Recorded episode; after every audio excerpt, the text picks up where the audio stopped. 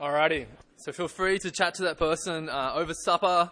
Uh, after the sermon, I'm just going to pray now, and so if you'd like to pray with me, that would be great. Uh, if you agree with what I say, just say Amen at the end, which just basically means I agree. So, how about I pray? Father God, we want to thank you so much for the gift of your word. Lord, as we come to it right now, Lord, we pray that you humble us. Uh, Lord, in particular, as we come to a part of your word that maybe is well known to a lot of us, Lord, that you may teach us. Uh, Lord, you may challenge us to be more like your son Jesus, to put our faith in him, to follow him, and to praise him for what he's done. And we pray all of this in Jesus' name. Amen. Uh, I think one of the most popular uh, videos on Facebook at the moment, or at least on my Facebook feed, uh, is this video of an interview of a guy called Simon Sinek. I think that's how you say his name, or Sinek. Uh, he's a motivational speaker. It's a 15 minute video, and the title of it is What is Wrong with Millennials? It's a pretty good video. There's some really insightful things in it. I'd recommend you watch it. Uh, it's a bit ironic though as a video because in it uh, he recommends that people don't use Facebook, which was how I was accessing this video at the time. So I thought it was a bit ironic. But anyway, he gives some reasoning as to why you shouldn't use Facebook, and he talks about how scientists have proven that whenever you receive a notification, maybe like a like, a share, a comment, that at that point in time, the reason why you're delighted when you log onto Facebook and you see that little red icon instead of being depressed if you don't see it, is because at that point in time, there's a chemical being released in your brain, dopamine, I think it, or dopamine. And that chemical is the same chemical that is for any other part of your body to release, is released for joy. Be it, I don't know, joy when you win a football game or you have sex or, I don't know, a whole lot of different types of pleasure in life. It's the same chemical that's released. And he explains that to us to make us think and realize that, that that's why Facebook is so addictive. So addictive. You see, I asked you to talk to the person next to you, and the question was, do you care about the approval of others? And my guess is if you have Facebook, which is going to be a lot of the people here, that you do. You do care about the approval of others. Matter of fact, you get some joy, some pleasure when people like your comments or, or share something you said. And I think we all care about the approval of others, if we're honest. Even if you don't use Facebook and you're proud that you don't, you, you still do care about the approval of others. Like, how do I know this? Well, because I have children, and as we all know, children are a good case study for humanity, uh, and they just reveal what human nature is like. And so most of you know I've got two children, Elijah who's four, Isaac who's two. And currently, little Isaac is being toilet trained. Uh, and so, as a result, daily, I have this little boy running towards me naked, yelling out, Daddy, wee, Daddy, wee. And at that point in time, he wants my approval. You know, he, he wants me to high five him or give him a fist pump. Other son, Elijah, is four years old, and luckily he's not being toilet trained because that'd be really awkward for a four year old. But um, he is learning how to swim. And so this week we're at Unanderra swimming pool. Great pool, by the way. Uh, and he's learning how to jump in. And whenever he jumps in, he looks for mom and dad. He's like, Dad, did you see that? Did you see what I did? And he's got this huge smile on his face. You see, the truth is, whether we like to admit it or not, we care about the approval of others. We long for the approval of others. And if we're really honest, we long for or we care about people whom we think are special, whom we think are unique. Like, like, don't get me wrong, like, we care about strangers and what they think of us. Like, to give you an example, if you're new or visiting here church tonight, I'm glad you're here. Uh, but just want to lay my cards out for you. Like, I do care about what you think of me, how I preach, how I look. I care a little bit, I'll give you that. But in comparison to what my wife thinks about me, in comparison to what my family and my best friends think about me, I don't really care at all. And I think it's the same for you as well. Like, we care about the approval of people whom we think are special and unique in our life. And you know what? I think this longing for approval is beautiful in many ways. You know, as a father, I, I, would, I, I love the fact that my boys long for my affection, and I wouldn't want it any other way. So I think the desire for approval or affection, whatever you want to call it, that's a good thing. It's a beautiful thing. But at the same time, it can also be an incredibly dangerous thing. You know, I think we know this, especially when you're trying to find that approval in the wrong place, the wrong person, or even in the wrong way. You see, I don't think it's a controversial statement for me to say that we all desire the approval of others. I think you're on board with that. But let me dig deeper and let me say maybe a statement that is a bit controversial to you. And the statement is this All of us also long for the approval of God. All of us also long for the approval of God. And maybe you're like, Joel, how do you know that? How do you know my heart?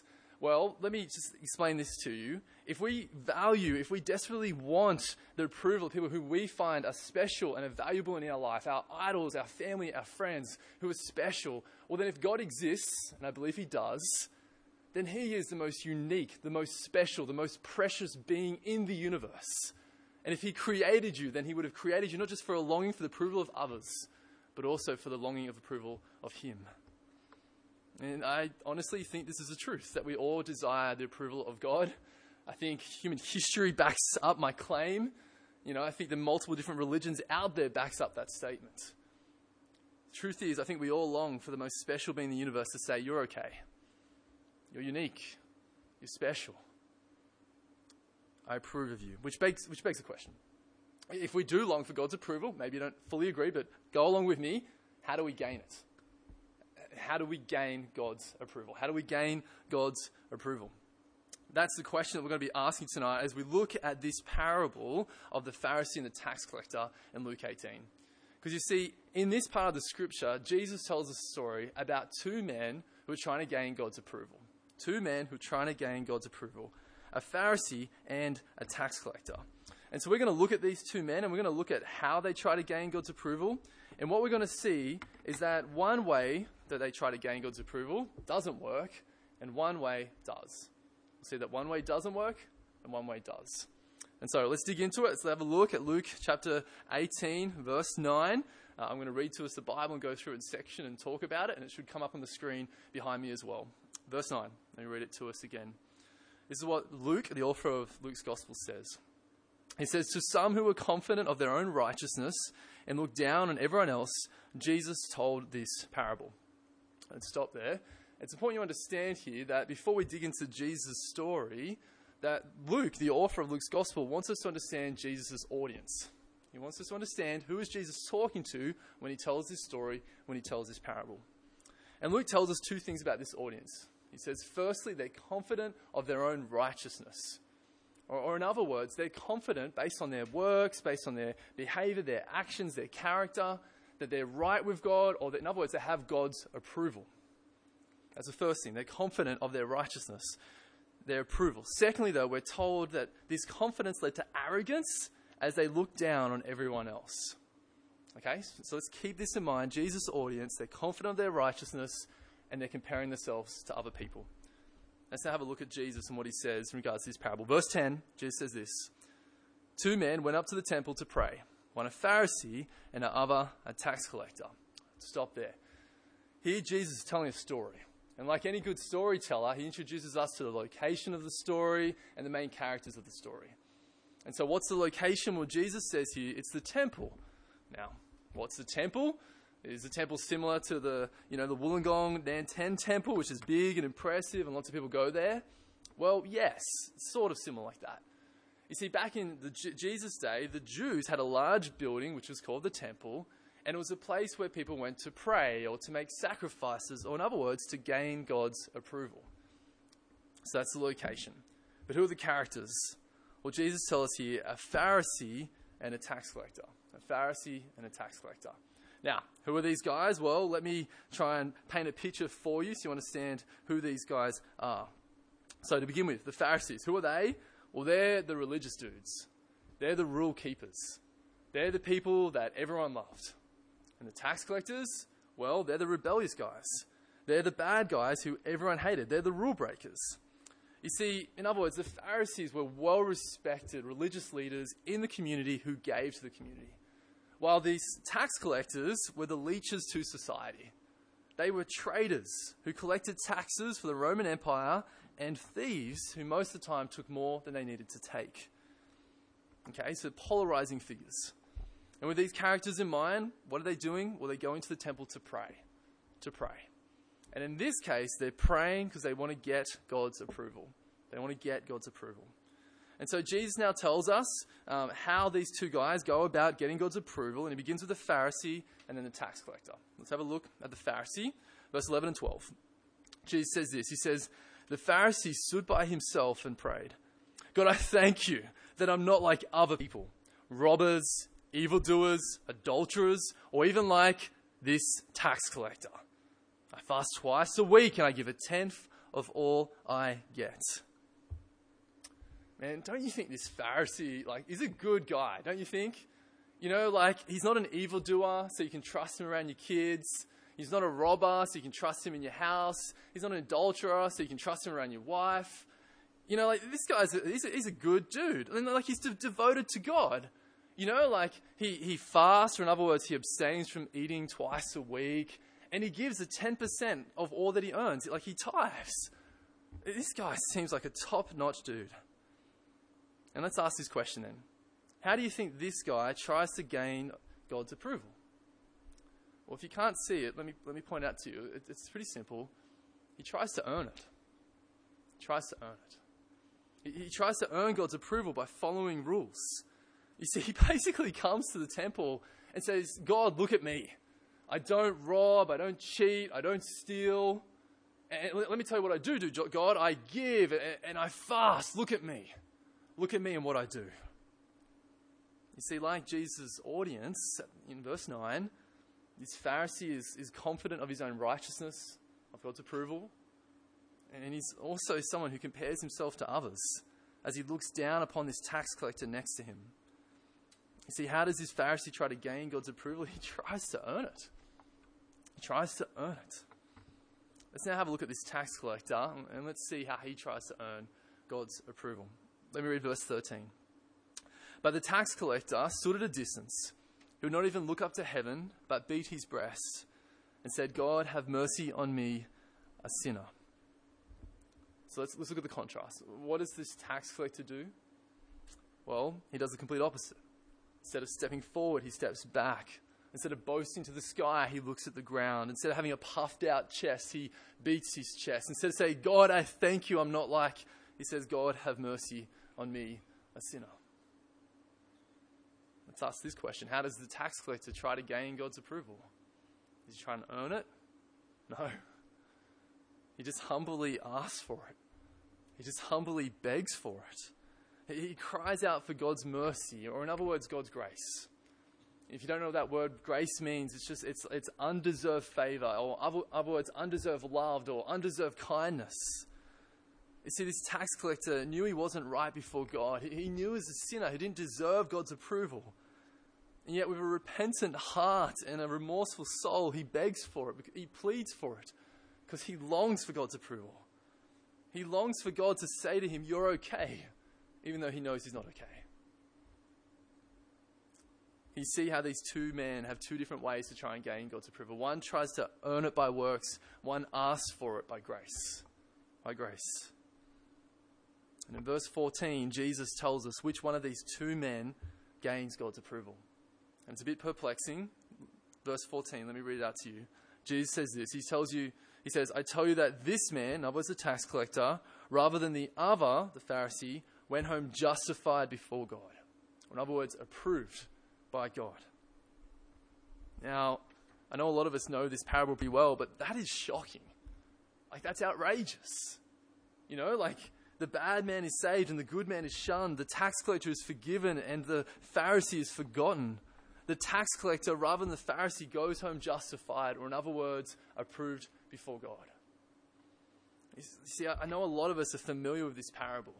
And as a result, the shock of that wears off a bit. But when it comes to understanding the parables, for a lot of them, what you've got to pick out and see is is there a shock factor? Is there something here that's unique that should make you go, what? And it's that, that part, that shocking factor, can be key to understanding the parable. So let's look into this shocking factor. Let's try and get our heads around how can God not reward this uprighteous Pharisee, and how can he possibly give grace to such a filthy tax collector? And let's begin by talking about this Pharisee. You see, on the surface, this Pharisee, he looks like an angel. You know, he looks like someone you want your daughter to date, or maybe your son to imitate. You know, he looks like a saint, doesn't look like a sinner.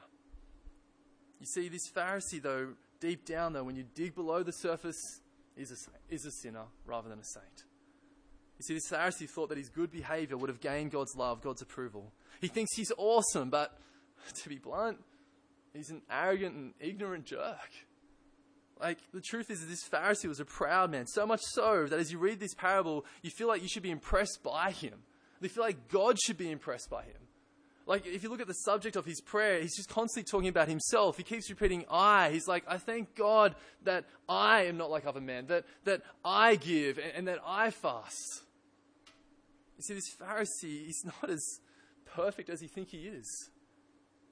You see, and the truth is, this Pharisee was focusing on the external rather than the internal. You know, he thought God cared about just his actions, just what he does, his character, and not his heart, his motivation, and his thoughts. The truth is, is this Pharisee looked good on the outside, but was filthy on the inside. Uh, I love chocolate. If you don't know about me, you probably haven't spent too much time with me. Uh, I love chocolate. I eat a lot of chocolate, probably too much. New Year's resolution would be to not eat so much chocolate, but that's okay. Um, one time, though, well, I was eating some of my favorite chocolate, and that is these Cadbury creamy eggs. I don't know if you guys know what they are or if you like them too. If you don't, let me explain to you what they are. Uh, it's basically like a small Easter egg with really thick chocolate walls, and on the inside, it's not empty, but there's this creamy caramel gooey sort of stuff which is just amazing. Like, I'm salivating right now thinking about it. Um, it's so good. Uh, and I remember one time a few years ago, I bought one of these Cadbury creamy eggs, and I opened it up, and it just looked so good. Uh, and I was just ready to devour it. Um, and so I did that. I took one huge bite out of this Cadbury creamy egg, getting ready to taste the creamy goodness. Um, but instead, I felt dryness. And then on top of that, I could feel some things like crawling inside my mouth. And so I looked down at this egg and I didn't see half creamy egg bitten or whatever, but instead I saw an ant's nest inside of this creamy egg. So what had happened is obviously people didn't care about hygiene on this uh, at this shop, and an egg's an ant's nest had just creeped in with the side of this egg. You see, that egg looked so good on the outside, and yet it was filthy, rotten on the inside. You know what? These Pharisees, they're just the same is exact same. He looks good on the outside, but the inside, it's disgusting. Disgusting. All right. So let's, let's ask this question again then. Hopefully you should get it. How come this, this upright citizen, this Pharisee, doesn't gain God's approval? Well, because he's just as sinful as this tax collector that he's repulsed by. You see, both the Pharisee and the tax collectors are sinners who fall short of the glory of God. They're both Pharise- the Pharisees and the tax collectors cannot earn God's approval, they need God's grace. And what we're told here is that grace is given to the tax collector rather than this Pharisee, which begs the question why? Why, why does a tax collector receive God's grace? Well, in verse 14, Jesus tells us, the second part of it, Jesus says, For all those who exalt themselves will be humbled, and those who humble, humble themselves will be exalted. You see, what this parable is telling us is that there's two ways, or really there's one way, but there's two ways that people try to gain God's approval. There's one way that works, and there's one way that doesn't work. There's one way that is characterized by pride and is about works, and there's another way that is characterized by humility and is about grace. You see, this Pharisee arrogantly comes before God and says, I am a saint that deserves your approval. While the tax collector comes before God and says, I am a sinner that deserves your anger, your wrath, but I desire your mercy. Church, if we desire the approval of God, then we need to do our best not to be like the Pharisee, but to be like the tax collector and to humble ourselves before God. And it's a need if you want to be follow Jesus for the first time, we want to keep on following him. You see, there's a real danger when it comes to this parable, especially because it's well known. And the danger can be that you just feel like you know it, you feel like you don't have much to learn from it. You come before it and be like, yeah, okay, well, I'm not like this tax collector. Like, it's not my job. I don't steal. I don't rob. I'm not an evildoer. I'm not an adulterer. Like, I, like I'm a straighty 180 sort of person. I follow the rules. And then there's also temptation that to be like, but I'm also not like that Pharisee. You know, like, I'm a little bit better than him. You know, like, I'm not proud like him. I don't compare myself to others like, oh, wait a minute. Yes, I do. You see, the truth is, is all of us would be like this Pharisee. And therefore, all of us need to sit under this word and ask ourselves, how can we be humble like this tax collector? How can we humble ourselves before God? Because that is how we gain God's approval. And so, with that in mind, I want to get practical and I want us to be thinking through all right, how do we humble ourselves before God? How do we do that? And to do so, it's pretty simple. What we need to do is not be like the Pharisee, and we need to try and be like the tax collector. We need to not be like the Pharisee, we need to try and be like the tax collector. So let's talk about this, and let's talk firstly about how do we not be like the Pharisee. The one thing I want to point out, I wonder if you notice as well, is that the arrogance of this, tac- of this Pharisee, sorry, led him to compare himself at others at the expense of others.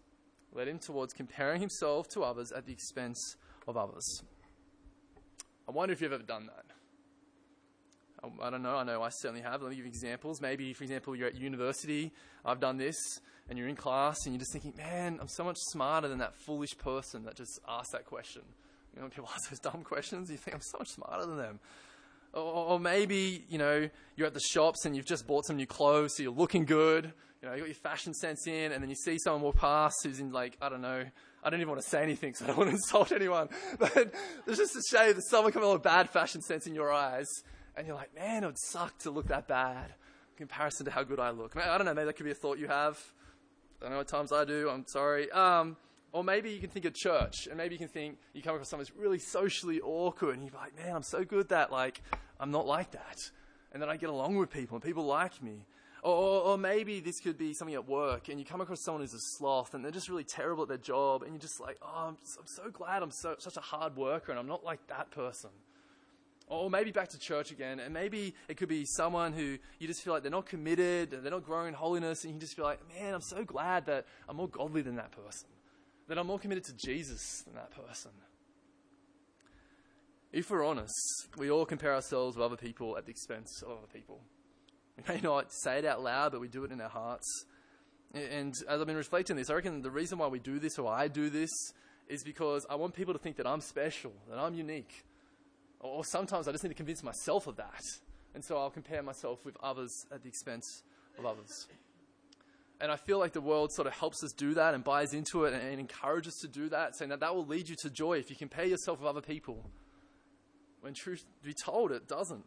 It leads to anxiety, insecurity, guilt, bitterness, or arrogance a few years ago, my brother, um, I've got one brother, his older brother, challenged me uh, to go do the city to surf with him in the city.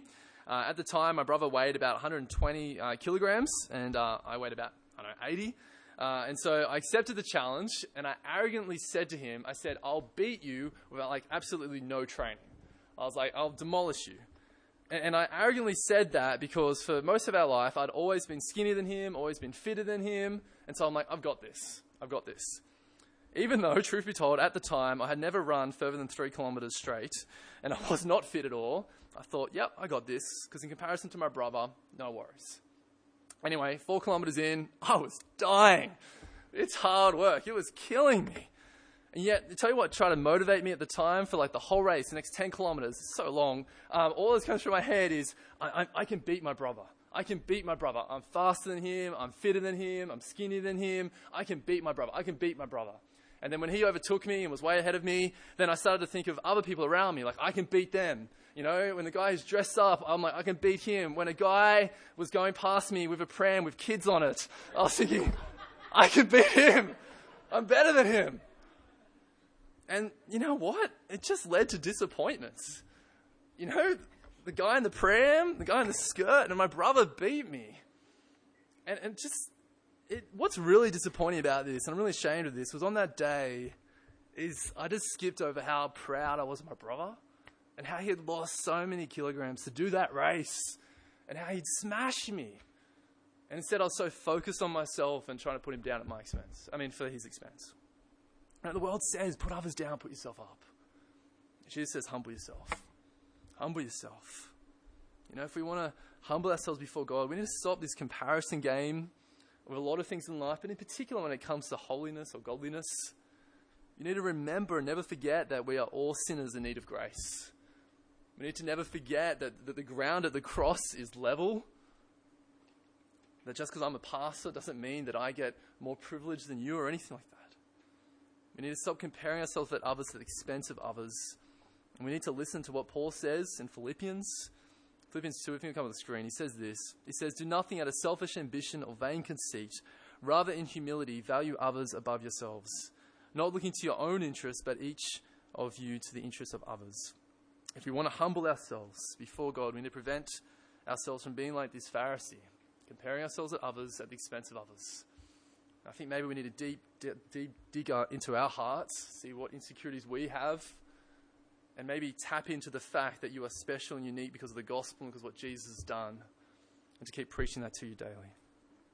Anyway, if we want to humble ourselves before God, we've got to stop being like this Pharisee, but then also we need to be like this tax collector. How do we do that? Two quick things. Number one, we need to be open about our sin. Number two, we need to repent of our sin. Number one, we need to be open about our sin. I wonder if you notice how this tax collector is open about his sin and how vulnerable he is as he does this. I wonder if you notice how he didn't walk into the temple and put on a face, put on a facade before others and before God. Instead, he was real, he was authentic. And because he's a sinner, this realness cost him. It made him vulnerable. It made him look weak. You see, if you want to humble yourself before God, then you need to be vulnerable before him. And look, I, I know this is hard. I, I know this is painful. But the good news of the gospel is that you're not saved when you're at your strongest, you're saved when you're at your weakest. You're not saved by your strength, but you're saved by Jesus and his perfection and not your own. For those of us who are Christians in Wollongong Baptist Church, your home is a specific application for you.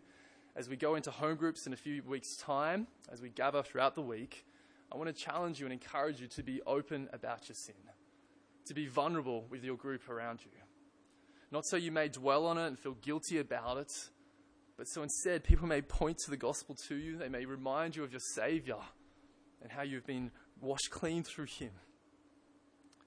We want to be humble. We want to be like this tax collector. We need to be open about our sin. But number two, we also need to repent of our sin. You see, this tax collector, he came and he said, God have mercy on, on me. I'm a sinner. He's making it clear he's vulnerable, but he's also saying, God have mercy on me. He's showing a heart of repentance.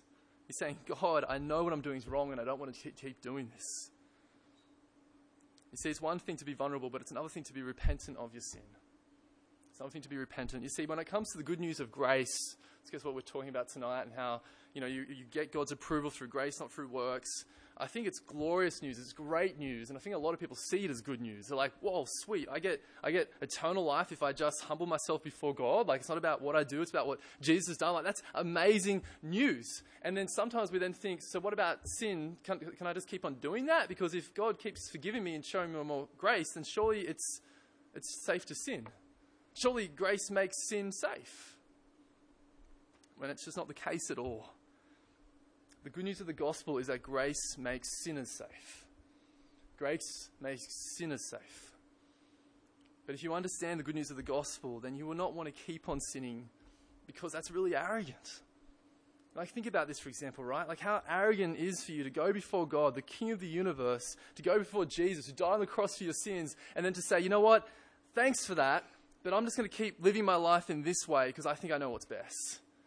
You know, I think in regards to, I don't know, like how I'm living, how I'm using my money, who I'm spending time with, what I think about, how I'm, my thoughts, or what I'm doing, that that's like some of these things, God, I'm going to keep to myself. It's so arrogant. If we want to humble ourselves before God, we need to be open about our sin, but we also need to repent of our sin. We need to stop comparing ourselves to others like this tax, collector, I mean, like this Pharisee. And we need to remember what Jesus says here. He says, For all those who exalt themselves will be humbled, and those who humble themselves will be exalted. See, we've got to, we've got to, we've got to understand Jesus' words. We've got to get them into our brain and never forget them. But as you walk out this door, uh, as much as I want you to remember Jesus' words, I also want you to remember Jesus' works. You see, I want you to remember that the good news of the gospel is it's not about how humble you are, but it's about how humble Jesus was. I want you to remember Jesus. How he followed God's law perfectly, unlike this Pharisee. How he loved sinners instead of loathing them, unlike this Pharisee. How he humbly came as a baby. How he humbly came as a servant. And then he humbly died as a criminal. How at the cross he didn't cry out for his sin, but he cried out on behalf of everyone else's sin. He said, God, have mercy on them as they do not what they do to those who are executing him. Think about Jesus at the cross and his works and how Jesus went to the cross to suffer for the tax collector's sin, for the Pharisee's sin, but also for our sin. Not only did he die, though, but he also rose from the dead three days later. So whoever believes in him may inherit his righteousness, his perfection, or in other words, God's approval of Jesus gets inherited to us. And how do we receive that? Was by humbling ourselves before God in faith. That's the good news of the gospel. That is the amazing grace. And it's not about us following rules to gain God's approval, but it's about Jesus and what he's done. And its life is not about how special we are, but it's about how special Jesus is. And so, if you're walking out this door struggling, how do I humble myself before God? Well, think practically, don't compare, be open, repent of your sin, but focus on Jesus. Remember how He's your substitute for the times when you don't humble yourself, but also remember He's your perfect example on how to do so. This week, as I was um, preparing for this talk, I was reflecting on this good news of grace. And I guess God's call to humble ourselves before Him. And I was reflecting on a time in particular when God's grace became evident in my life. Um, I didn't grow up in a Christian family. Uh, when I was about 16 years old, uh, someone told me the good news about Jesus uh, and told me about how Jesus died so I may live, and I became a Christian. Uh, for the next few years, though, um, I didn't really grow in my faith, and I actually became a bit more like the Pharisee. You know, I thought the way to gain God's approval was by following rules and earning it. And I was looking good on the outside, looking like a good Christian, but on the inside, my heart was filthy and rotten. To be honest with you, I was bitter at the time. I was really angry. I was addicted to pornography. There's loads of things in my wicked heart which I didn't want anyone else to know about. And then I remember someone gave me this sermon that I listened to on a train at Central Station on my iPod, I think at the time, and it was about grace. And it's about how grace makes sinners safe, it doesn't make sin safe. And it just blew me apart. You see, I remember at the time thinking that God approves of me not because I am special, not because I am unique, but because of Jesus and how He is unique, how He is special, and how I inherit His approval by humbling myself before Him. This is the good news of the gospel. You see, I said before that all of us long for approval.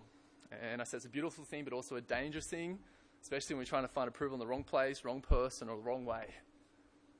And tonight, in this parable, Jesus gives us direction on how to gain the approval of God. May we remember grace. May we not try to earn God's approval. May we seek to be like the tax collector and not the Pharisee. May we do our best to not compare ourselves to others, to be open about our sin and to repent of our sin. May we remember Jesus' words in this parable, but also Jesus' works. How do we gain God's approval? It is by humbly asking for it in Jesus Christ. How about I pray to close?